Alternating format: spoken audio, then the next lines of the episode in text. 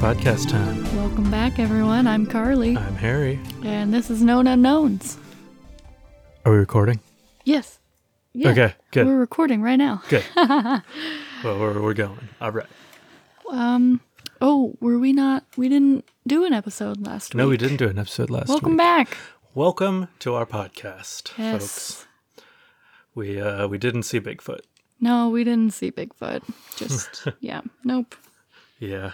No. No, no. We just saw ticks. Lots and lots of them. We saw ticks. We saw uh dehydration induced visions and Honestly, it was like a hundred and seven degrees. It was horrible. yeah, it was a bad time. It wasn't good. But we Uh, learned a lot. Yeah, exactly. We're backpacking experts now. Exactly. Yeah. Um, what's new? Um, what's new? Uh, well, we just recorded we we just recorded a guest spot on a different podcast. Yeah, Yeah. Um, we well, did. Yeah, well, just yesterday, in fact, friend Mm-hmm. of the show, uh, Chris Garcia, mm-hmm. uh, did that. We we did podcast with him, um, and so that should be coming out right around the same time. What you, as as this one is coming out? Yeah, uh, it's called Dial a Crime. Uh, he called us up and uh, told told us about a a, a very a, uh, a a true a, a true crime story. Yes, dial a crime. It's um, Chris calls his buddies, and then uh, it's like the format of it. He's on a phone call, so he calls up his buddies. Is like, "How are you?" You know, and then he gets to tell you about a fun true crime story, and I believe they're non-violent true crime stories. Mm-hmm. So if you're into that, Yeah, and ours is very on theme for this podcast. So I, th- I think I think fans of this podcast will enjoy Absolutely. that podcast quite a yes, bit. yes, definitely. It's Yeah. really good. The episodes are short and sweet, so that's nice. You're not going to Yeah. have two hour long. Yeah, not a not a whole like not a whole lot of like empty wasted airtime like this one. No. Yeah. if- so if you if you if you like our podcast, but you you want less, of, it, us. less Oh, of us. Yeah, well, yeah, of wha- it. ver- hardly any us in like the full run of Dial a Crime. There's Well, yeah. like so we'll be on the episode, I believe, this Monday. yeah, it should be It coming should out be coming out on the same day that you listen to this podcast. Yes, this Monday. What's Monday? Twenty first. Yeah. June twenty first. But if it's not out then, it'll be coming out soon after. Yes, and we found it on Spotify. Um, I'm assuming you can find it anywhere you get your podcasts. Yeah, I'm sure mo- most podcast places would Yeah, exactly. But that's where we've been listening is Spotify. Yeah, yeah, it's a it's a it's a good fun. Chris, Chris is a fun guy, and it's a good fun. Oh, yeah. fun show. Yes, Yeah, we need to. We gotta I have him like- back. I know we do. We do need to have him back. We'll- Even we'll- just to listen to us babble on, he'll exactly. add. He'll we can add just good. chit chat. Yeah. He's always got things to say. He does. We can do a crossover. I mean, I guess we just did kind of a crossover episode Yeah. with him. Yeah, we'll put more info on our Instagram um, when he posts that.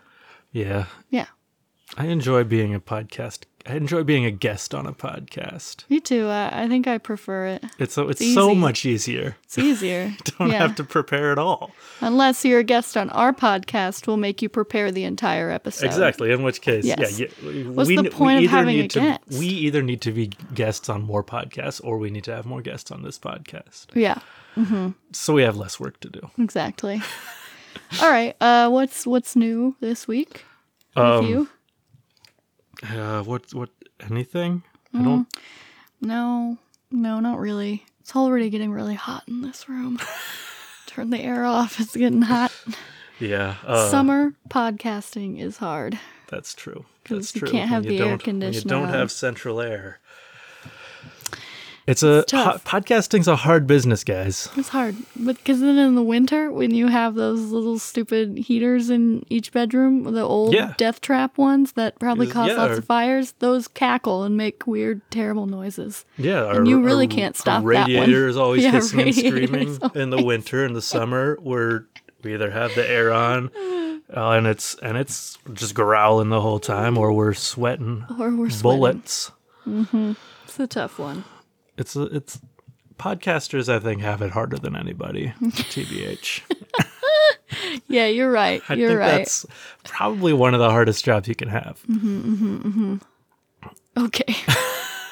um well, I don't think I have much news this week, so do you want to we're just doing should we say that we're just doing one episode one one um topic? I think I, th- I think we can be pretty confident that mine will take up the full running time of the Okay. episode. Okay, great. So Harry has this week. Both of our topics ended up being really long. Yeah. shockingly. Uh, so Harry will be taking this week's episode, and I will be taking next week's episode. Mm-hmm. And they'll probably be almost an hour, probably forty-five minutes to an Uh, hour we'll we'll see how long it is. Yeah, so an, a, a normal length podcast, but I'm not gonna put out a two and a half hour episode. Right, I'm not same. doing that.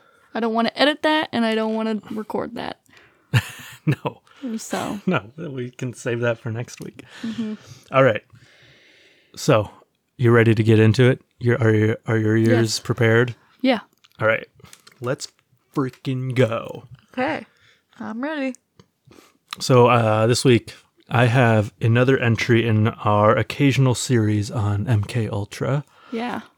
the CIA's 25-year, 25 million dollar mind control experimentation program.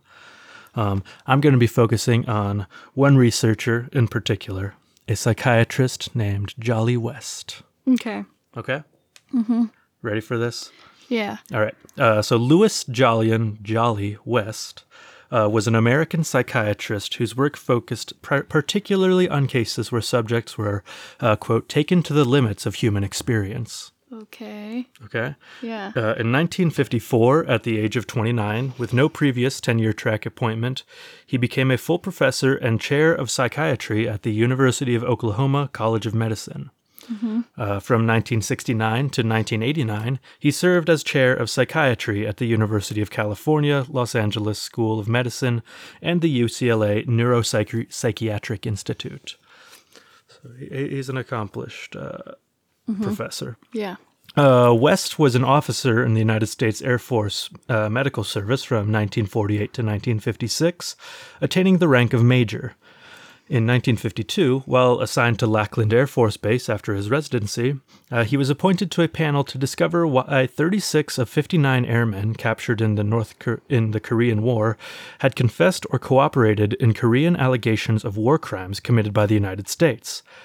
Yeah, why why would American soldiers uh, confess to committing war crimes overseas? That would be a ridiculous thing. To it surely could not because war crimes occurred. if I know the U.S. military. Yeah. Um, amid speculation that the airmen had been brainwashed or drugged, West came to a simpler conclusion. What we found enabled us to rule out drugs, hypnosis, or other mysterious trickery, he said. It was just one device used to confuse, bewilder, and torment our men until they were ready to confess to anything. That device was prolonged, chronic loss of sleep. The airmen avoided being court martialed for these events as a result of West's research. Um, one of the more unusual incidents in West's career, um, at least according to Wikipedia, uh, took place in August 1962. He and two coworkers attempted to investigate the phenomenon of must in elephants, um, which is a thing that elephants go through uh, during uh, the, the the rutting season, where they like just go. The male elephants just like go insane. They like go. Ber- They're Oh. normally like very, very tameable, like well behaved animals. But when they're when they're in heat, male elephants they can like just go like go psycho and just like wipe out a village if they want. That's crazy. hmm So they they attempted to i investigate to induce this state in elephants uh, by dosing Tusko, a bull elephant at the Lincoln Park Zoo in Oklahoma City, with LSD. They expected that the drug would trigger a state similar to must. Instead, the animal began to have seizures five minutes after LSD was administered. Oh, yeah. Beginning okay. 20 minutes later, West and his colleagues administered the antipsychotic pro- promazine hydrochloride. They injected a total of 2,800 milligrams over 11 minutes. The large promazine dose was not effective and may have contributed to the animal's death. Oh it died an hour and 40 minutes after the LSD was given. I'm so sad. That's really I know, it's depressing. very sad. What? Ugh. Later, many theories developed about why Tusko had died. Some researchers thought that West and his colleagues had made the mistake of scaling up the dose in proportion to the animal's body weight rather than its brain weight, and without considering other factors, such, such as its metabolic rate. Another theory was that while the LSD had caused Tusko distress, the drugs administered in an attempt to revive him caused death. Attempting to prove that LSD alone ha- had not been the cause of death, Ronald K. Siegel of UCLA repeated a variant of West's experiment on two elephants. These- What? I know. What? Who They- cares? It died, so don't do it again. Uh, he administered to two elephants equivalent doses in milligrams per, pil- per kilogram uh, to that which had been given to Tusko, mixing the LSD in their drinking water rather than directly injecting it. Neither elephant expired or exhibited any great distress, although both be- behaved strangely for a number of hours. Uh, yeah, this is not cool. These UCLA scientists, This they is love mean. dosing elephants. This is so rude. When he died in 1999, his involvement with the CIA was not widely known. Um, Mr. Mr. West's. Uh, He was Jolly? Jolly. Okay. Well, Jolly. He was primarily known as a respected scientist who studied cults and addiction, and as an ac- activist against the death penalty and for civil rights. Uh, Forensic sci- But he Foren- tests on it on elephants. yeah. Uh huh. Okay, Well, we'll get into what else he tests on. soon. great. Forensic psychologist Stephen Pittel called him the only benevolent psychopath I ever met. Oh gosh, sounds about right. Yeah. Okay, so so most of the information and the rest of this that was just a prelude to uh, what what the, what most people may have known about Jolly West if you knew Oh, something about him. this is what they would know: is that he drugged elephants and killed them. That's like yeah, no, that's he didn't one kill of the them, but he drugged elephants. that's like one of the uh, other than like being a well-respected psychiatrist and stuff that's uh, the main thing that he's known for other than like the things that he would like to be known for okay. Um, but mo- most of the information in the rest of this story uh, comes from the research of journalist Tom O'Neill, uh, who discovered a huge stash of West's papers buried in the UCLA archives re- while researching for his book Chaos about the Tate LaBianca murders. yeah. Okay. Let me just pause here. Yeah. I am in the middle of reading this book. Okay, Yeah. Harry read this book, Chaos, yeah, by Tom O'Neill, right? Mhm, yeah. I am like in the middle of it. Mhm. So this is going to spoil some stuff for me, but I'm going to sacrifice it. It doesn't spoil the whole. No, it doesn't. There's so much stuff in that book that this can't spoil the entire book. No, this is just Learning one. about one person out of like the 2,000 people he talks about in that book. oh book. yeah, there's there's way more. The yeah, this isn't gonna spoil it for you. Okay, but all all of you should read that book. Yeah, it's a great book. I, I read it like last summer, fall, Mm-hmm. and it was it was very good. It's a good read. Okay. Okay, so on the night of July, um, so okay, yeah, so here I'm starting by reading. Uh, I'm reading from an adapted excerpt of that book that appeared in the Intercept in 2019, and later on I'll be talking about other stuff from elsewhere in the book and a few other sources. And we're talking about chaos. yeah, mostly Book chaos. most of the stuff from here comes from Chaos. Okay. So if you want to read more about any of this stuff, read the book yourself. Okay. So, on the night of July 4th, 1954, in San Antonio, Texas, uh, San Antonio, Texas, was shaken by the rape and murder of a three-year-old girl. Oh my gosh. I'm sorry. Why are we okay? Okay. Okay. The man accused of these crimes was Jimmy Shaver, an airman at the nearby Lackland Air Force Base with no criminal record. Shaver claimed to have lost his memory of the incident. Uh, okay. The victim, three year old Sherry Jo Horton, had disappeared around midnight outside the Air Force Base, where her parents had left her in the parking lot outside a bar. She played with her brother while they had a drink inside. What? Who leaves their three-year-old out in a parking lot? Thing, things are different in the 50s. Okay, that's stupid. and they're though. right by an Air, an Air Force Base. That's ridiculous, but okay. No. Okay. Uh, when they noticed her missing, they formed a search party. Gosh, this is. Within an hour, the group came upon a car parked next to a gravel pit. Um, uh, Shaver wandered out of the darkness. He was shirtless, covered in blood and scratches. Making no attempt to escape, he let the search party walk him to the edge of the highway. Bystanders described him as dazed and in a trance like state. What's going on here? he asked. He didn't seem drunk, but he couldn't say where he was, how he'd gotten there, how'd he gotten there, or whose blood was all over him. Meanwhile, the search party found Horton's body in the gravel pit. Deputies arrested Shaver. At 29, he was recently married with two children and no history of violence. He'd been at the same bar Horton had been abducted from, but he'd left with a friend who told police that neither of them was drunk. Uh, though Shaver had seemed high on something. Before deputies could take Shaver to the county jail, a constable from another precinct arrived with orders from military police to assume custody of him. Around four that morning, an Air Force marshal questioned Shaver, and two doctors examined him, agreeing he wasn't drunk. One later testified that he, uh, quote, probably was not normal. He was very composed outside, which I did not expect him to be under these circumstances. He was released to the county jail and booked for rape and murder. Investigators interrogated Shaver through the morning. When his wife came to visit, he didn't recognize her. He gave his first statement at 10:30 a.m., adamant that another man was responsible. He could summon an image of a stranger with blonde hair and tattoos. After the Air Force Marshal returned to the jailhouse, however, Shaver signed a second statement taking full responsibility. Though he still didn't remember anything, he reasoned he must have done it. Two months later, in September, Shaver's memories still hadn't returned. The commander of the base hospital, Colonel uh, Robert S. Bray, ordered a psychiatric evalua- evaluation to be performed by Dr. Louis Jolyon West, the head of psychiatric services at the airbase. It fell to West to decide if Shaver had been legally sane at the time of the murder. This is weird. Okay. It is. Uh, Shaver spent the next two weeks under West's supervision. They returned to the scene of the crime, trying to jog his memory. Later, West hypnotized Shaver and gave him an injection of sodium pentothal, or truth serum, to see if he could clear his amnesia. You have something I'm to say? assuming that didn't work. Uh, I, well, I- actually, we'll see. While Shaver was, I don't remember if it does or not. While Shaver was under, according to testimony, he recalled the events of that night.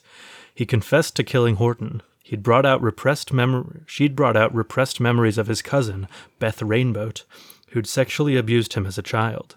Shaver had started drinking at home that night when he, uh, quote, had visions of God who whispered into his ear to seek out and kill the evil girl Beth. What? I. That's not. Okay. Uh. Okay. Okay. this is interesting. It's very, yeah, very. At the trial, West made an, only a minimal effort to exonerate Shaver. The airman was found guilty. Though an appeals court later ruled that he'd had an unfair trial, he was convicted again in the retrial. In 1958, on his 33rd birthday, he was executed by the electric chair. He maintained his innocence the whole time. Except when he was under that truth serum Yeah. stuff. Mhm. Okay. Well, I don't trust that. Right. I don't know. I don't know how I feel about this. Mm-hmm. So at the trial, West maintained that Shaver had suffered a bout of temporary insanity on the night of Sherry Jo Horton's killing, but he argued that Shaver was quite sane now. Um, in the courtroom, Shaver didn't look that way.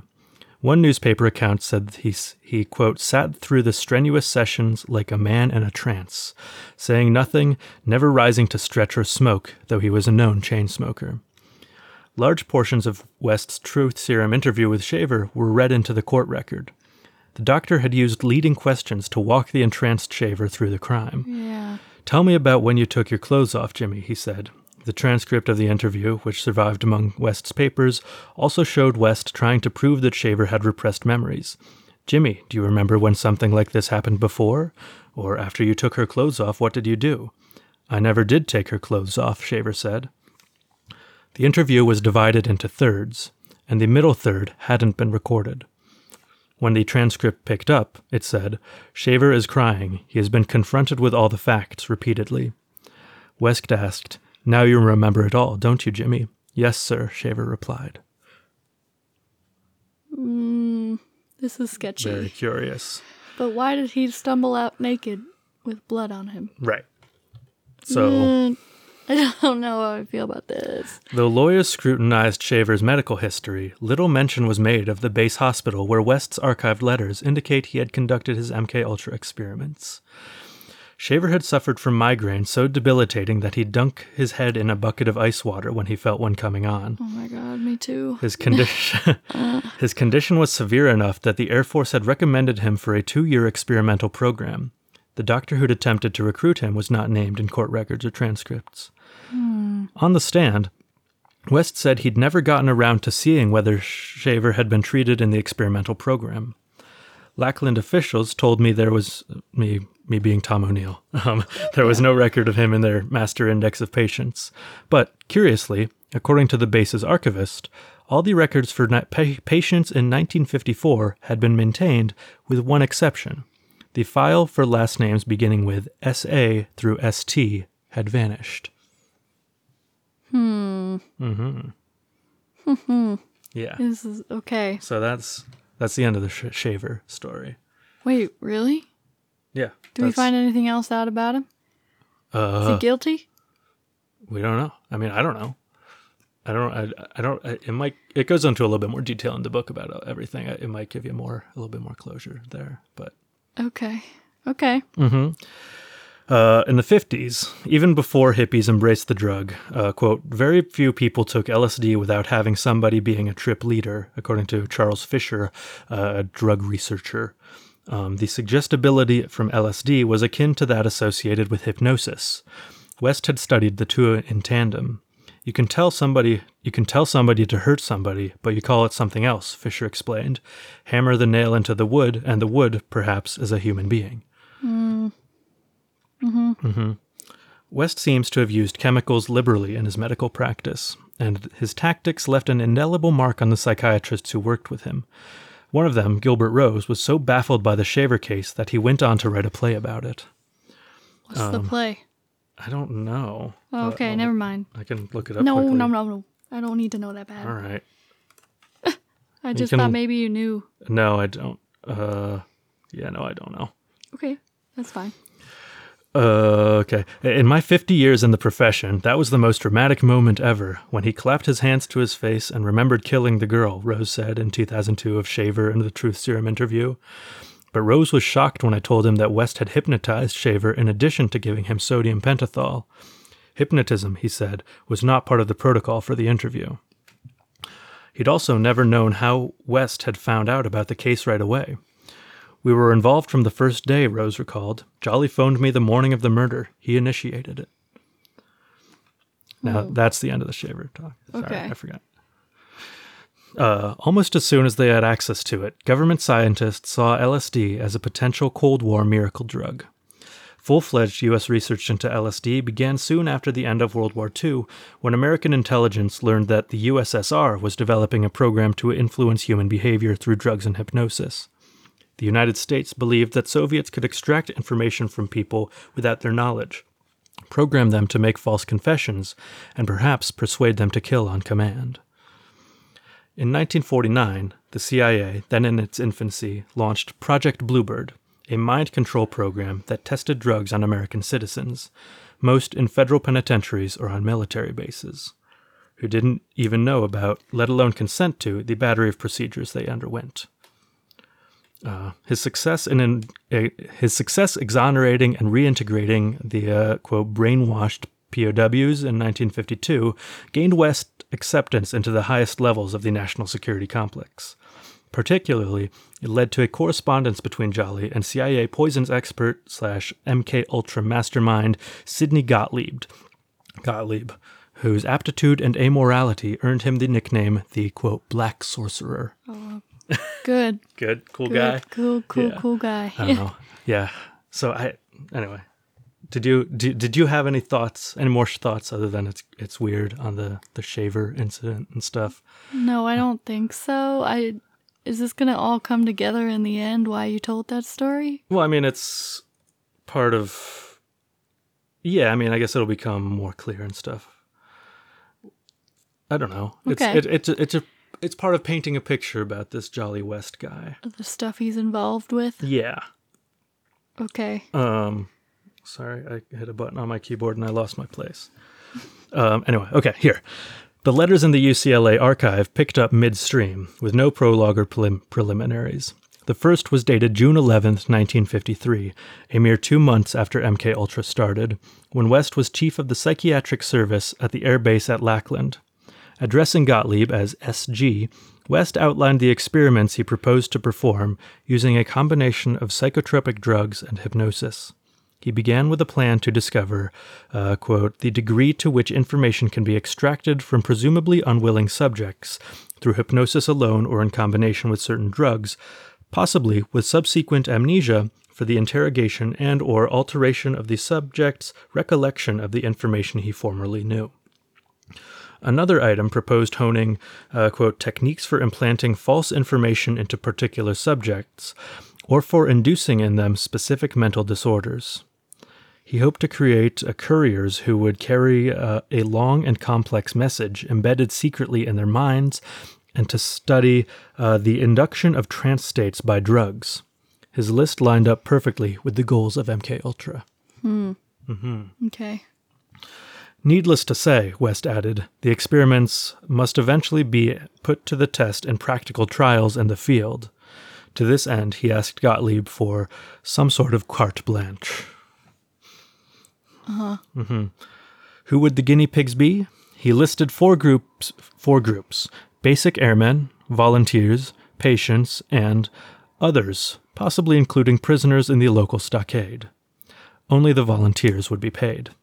The others could be unwilling and, though it wasn't spelled out, unwitting. It would be easier to preserve his secrecy if he were inducing specific mental disorders in people who already exhibited them. Certain patients requiring hypnosis and therapy or suffering from dissociative disorders, trances, fugues, amnesia, etc., might lend themselves to our experiments. Uh. okay. Official investigations into MK Ultra yielded no inform- little information about its subjects, but West's letter suggests that the program cast a wide net. Yeah, I'm sure. Mm-hmm. So is he working for this program then? Yeah, yeah. He started like He works for with MK, the MK Ultra Mhm, stuff. yeah, like uh, yeah. As soon like after he like did the brainwashing stuff with the POWs, he like yes got involved with Sidney Gottlieb and stuff because he like yeah in those letters he was like laying out to them like what he was gonna do at okay. the Oklahoma Air Force or Yeah. San Antonio Air Force Base. Okay. Yeah. Um. Okay. In 1954, around the same time as Sherry Jo Horton's murder, West began to split his time between Lackland and the University of Oklahoma School of Medicine, where he would lead the psychiatric department. West had told his prospective employer that his Lackland duties were pu- purely clinical, and that he'd been doing no research, classified or otherwise, and he asked the board of directors at Oklahoma for permission to accept money from the Geschickter Fund for Medical Research, which he called a nonprofit private research foundation. In fact, as the CIA later acknowledged, Geschickter was a front organization used by the CIA to distribute funds to medical researchers under the MK Ultra umbrella. I hate I hate this. I don't like this. In 1956, West reported back to the CIA that the experiments he'd begun in 1953 had at last come to fruition. In a 1956 paper titled uh, The Psychophysiological Studies of Hypnosis and Suggestibility, he claimed to have achieved the impossible. He knew how to replace true memories with false ones in human beings without their knowledge. Without detailing specific incidents, he put it in layman's terms.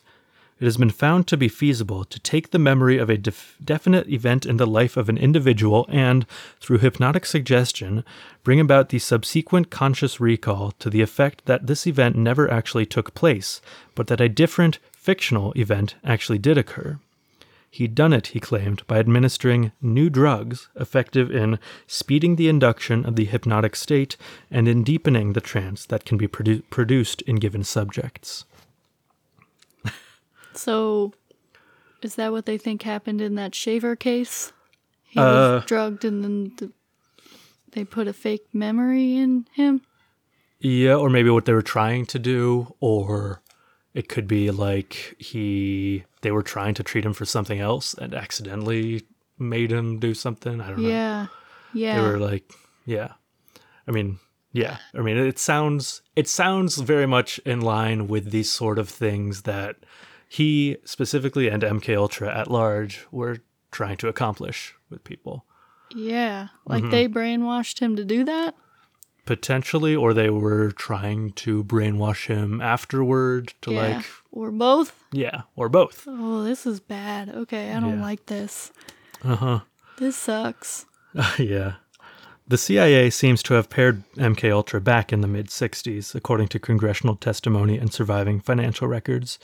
But Jolly West's government-funded research continued apace. Late in the fall of 1966, West arrived in San Francisco to study hippies and LSD. Tall, broad, and crew cut, with an all American look in keeping with his military past, he cobbled together a new wardrobe and started skipping haircuts. He secured a government grant and took a year long sabbatical from the University of Oklahoma, nominally to pursue a fellowship at Stanford, although that school had no record of his par- participation in a program there. Wait, what about haircuts? He stopped getting haircuts? Yeah, so he could like blend in with the year? hippies in San oh, Francisco. I was like, okay. He was so yeah. He he was going to San Francisco to yeah to research hippies and LSD and stuff. Okay. Uh, um, another of his papers, 1965's Dangers of Hypnosis, foresaw the rise of dangerous groups led by crackpots who hypnotized their followers into violent criminality. He cited two cases a double murder in Copenhagen committed by a hypno programmed man, and a, quote, military offense induced experimentally at an undisclosed U.S. Army base. Uh, they, they say in the article, it's not at all clear that the latter referred to Shaver's killing, but it could be, Okay. but it might not be. It's probably not, but it could be. Okay. Yeah. I mean, I guess it's not really a military offense, but I mean, he was like a military guy, so who knows? He'd also supervised a study in Oklahoma City in which he'd hired informants to infiltrate teenage gangs and engender a fundamental change in basic moral, religious, or political matters. The title of the project was Mass Conversion, and it had been funded by Gottlieb. Just uh, in the Huh. In the Haight, uh, West arranged for the use of a crumbling Victorian house on Frederick Street, where he set up what he described as a laboratory disguised as a hippie crash pad. The pad opened in June 1967 at the dawn of the Summer of Love. He installed six graduate students in the pad, telling them to dress like hippies and lure iten- itinerant kids into the apartment. Passers-by were welcome to do as they pleased and stay as long as they liked, as long as they didn't mind grad students taking notes on their behavior. I'm ki- I'm understanding now why this guy is in this book. Yeah. I'm like, oh, I get how he fits in now. According to records in West's files, his crash pad was funded by the Foundation's Fund for Research in Psychiatry, Inc., which had bankrolled a number of his other projects too across decades and institutions.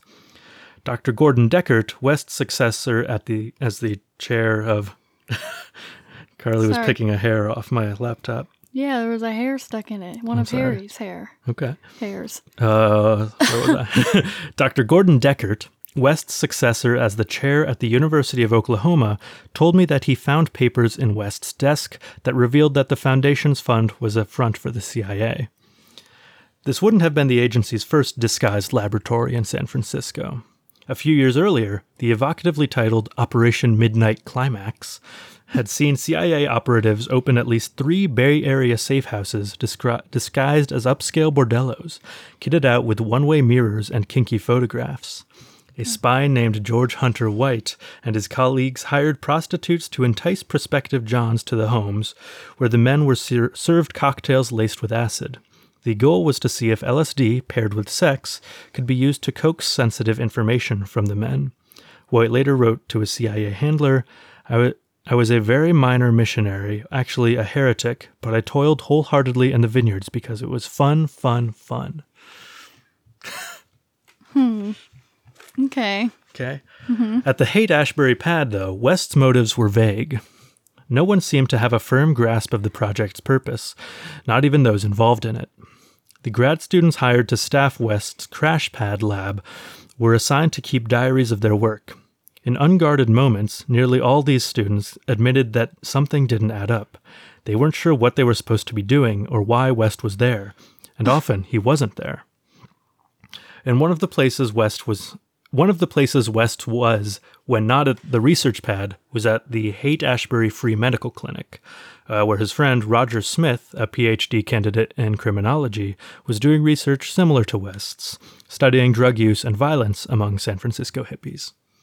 Okay. Uh, he ran a program called the Amphetamine Research Project out of the Amphetamine Research Project out of the Haight Ashbury Clinic with funding from the National Institute of Mental Health. A 1976 FOIA request forced the uh, NIMH to acknowledge that it had allowed itself to be used by the CIA as a funding front in the 60s. Interestingly, the ARP never published any of its research, the only thing close being Smith's dissertation published a couple years later. In it, he argued that to ensure success, researchers had to protect their subjects from criminal prosecution, conceal their activities from the police, and grant them anonym- anonymity in all reports. Similar to the carte blanche that uh, uh, West was uh, requesting. Um, also, curiously, at the same time he was setting up the ARP, Roger Smith was working as a parole officer, handling only one case that of Mr. Charles Manson. Shoot. Man, It was during this time, while his is this gonna ruin this book for me? No, I That don't much? think so. Okay. I don't think so. Okay. It was during this time while his parole officer was researching drugs and violence for a CIA front organization, and his parole officer's friend, Jolly West, was researching cults and brainwashing, also on the CIA's dime a few blocks away, that Manson began to assemble the group of young people who would become the family, and who he would convince to commit multiple horrendous murders on his behalf. Yeah, I was gonna say, doesn't this sound? Everything is leading up to the family being born. It sounds A Uh-huh. yeah, hippie group, very much the kind of things that brainwashing, murder. very much the kind of things that Jolly West was into, and he was doing that research in and around the offices where West was meet or Manson was meeting his parole officer, who was doing similar research for another front organization. Who? The Roger Smith, the Oh. guy who was doing the amphetamines research project. So, okay. Uh huh. Are you just gonna let that stay Yeah, I'm just gonna let that- are, you I'm just- gonna, are they gonna have them put those pieces together? I'll uh, yeah, I'll let you read more of the book and see where else it goes. Because I okay, because I'm like I'm assuming. Okay, yeah, got it. But um, I mean, yeah, that that that's I you just can want put the pieces together there. Yeah, I just wanted to like mention the, his connection with that case because he he shows up in a lot of places. Mm-hmm. When the Tate LaBianca murders went to trial, Jolly West kept his distance. And that's the one that That's that's yeah, what the family did. Yeah, right. The Manson, yeah, the. Manson family murders. the Manson family murders. Yes. Mm-hmm. Okay. Despite being a leading expert on cults and brainwashing, two major factors in the most sensational trial of the decade, taking place in the state in which he worked, um, he made no appearance and gave no public comment. This was the biggest. Like he was Those were the biggest trials. Like he he was that year. studying San Francisco hippies and cults and brainwashing like the year before it happened.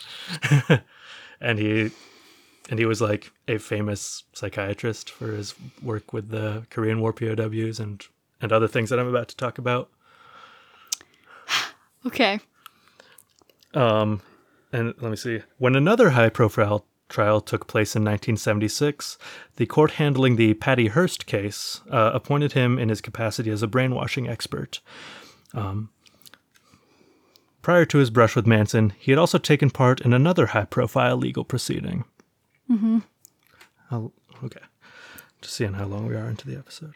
On November 24th, uh, 1963, Jack, Ro- Jack Ruby drove into Dallas with his pet dachshund Sheba, whom he would often jokingly refer to as his wife. Sheba. Sheba. Uh, he drove into Dallas to send an emergency money order at the Western Union on Main Street to one of his employees. Hmm, that sounds like sketchy business to me. The timestamp of completion for the cash transaction on the money order was 11:17 a.m. Ruby then walked one half block to the near to the nearby Dallas police headquarters, where he made his way into the basement via either the Main Street ramp or a stairway accessible from an alleyway next to the Dallas Municipal Building. At 11:21 a.m. Central Standard Time, while authorities were es- escorting Lee Harvey Oswald through the police basement to an armored car that was to take him to the nearby county jail, Ru- Ruby stepped out from a crowd of reporters with his uh, uh, 38 Colt Cobra revolver, aimed at Lee Harvey Oswald's abdomen, and fired a single round at point blank ra- range, mortally wounding him. The bullet entered Oswald's left side in the front part of the abdomen and caused damage to his spleen, stomach, aorta, vena cava, kidney, liver, diaphragm, and 11th rib before coming to rest on his right side. Oswald made a cry of anguish, and his manacled hands clutched at, clutched at his abdomen as he writhed in pain, and he slumped to the concrete paving where he moaned several times. Police detective Billy Combest, uh, Combest suddenly recognized Ruby and exclaimed, Jack, you son of a bitch! Ruby was immediately subdued by agents and police. A moaning Oswald was carried back into the basement level jail office. He lost consciousness shortly thereafter. Taken by ambulance to Parkland Memorial Hospital, the same hospital where President Kennedy had been pronounced dead two days earlier, Oswald died at 1:07 p.m. So he was shot in the middle of the day. Yeah, yeah, yeah. Ja- uh, yeah, Lee Harvey, uh, the guy who shot JFK, Lee Harvey Oswald. Was, Yeah. yeah. Jack Ruby, Jack. Yeah, I'm talking about Jack Ruby, who just killed him. Okay. Yeah, he killed two days after he killed JFK. Jack Ruby came in and shot him while he was in police custody. And Oh gosh. Okay. okay, Yeah. so Ruby wrote his account of Oswald's murder with a ghostwriter and had it published in newspapers around the country. He claimed to have, quote, lost his senses when he pulled out his gun. Next thing he knew, he was pinned to the floor and had no memory of the previous moments. What am I doing here? What are you guys jumping on me for? he asked. A psychiatric analysis determined Ruby had suffered a, quote, fugue state with subsequent amnesia. His defense attorney, Melvin Belli, later wrote that Ruby had a blank spot in his memory and that potential justifications, quote, had been poured like water into the vacuum in his pathologically receptive memory and, once there, had solidified like cement. Do we know what happened to Sheba? I, I don't know. I don't know what happened to Sheba. But I mean, maybe that, that that's a story for another episode, maybe. Fine. I don't know what happened to her. I want to know what happened to Sheba. Yeah, I hope I hope someone I hope, I hope she got she's a good home. okay. Yeah, I hope she was okay. Mm-hmm. I, da- I I'm guessing he just left her, and I don't think he took her with him to kill Oswald. I doubt it. Yeah, I know, There's but no dog in the pictures. yeah, but I know. so are we thinking that the guy who killed this guy was brainwashed? Well, we'll see. I I mean, yeah, we'll we'll we'll see. Uh, some something else comes up a little bit later that I think is much more interesting than like Oswald's lack of memory. But I'm um, before Oswald's body was cold, Jolly West was trying to assemble a panel of experts in behavior problems to study Ruby's mental state. He even approached the judge who impaneled the grand jury that indicted Ruby, asking to be appointed to the case, saying he'd been saying he'd been asked by someone never named to seek the appointment. Um, oh, he he wrote in like his papers uh, that he'd been asked by someone never named to seek the appointment from Judge Joe Brown, quote, a few days after the assassination. Okay. Judge Brown turned him down, but West continued attempting to insert himself into the case. Uh, Ruby was convicted and sentenced to death, um, but he hired psychiatrist Dr. Hubert Winston Smith to appeal the ruling. Dr. Smith suggested that Dr. West should be brought in to use his skill his skills as a hypnotist and administrator of sodium pentothal to help Ruby regain his memory of the shooting. Soon afterward, Smith was a- awarded a teaching position in the Oklahoma Psychiatry Department that West was chair of. Uh, on April 26, 1964, Jolly West began his examination of Jack Ruby. Nobody but Ruby and West can say what took place during the examination, as there were no witnesses. But when West emerged from the cell 48 hours later, he announced that the that sometime during the examen the previous 48 hours, Ruby had undergone an acute psychotic break. The previously sane inmate, uh, quote, was now positively insane. West said that the condition appeared to be unshakable and fixed. West wrote in a sworn affidavit accompanying his diagnosis uh, Last night, the patient became convinced that all Jews in America were being slaughtered.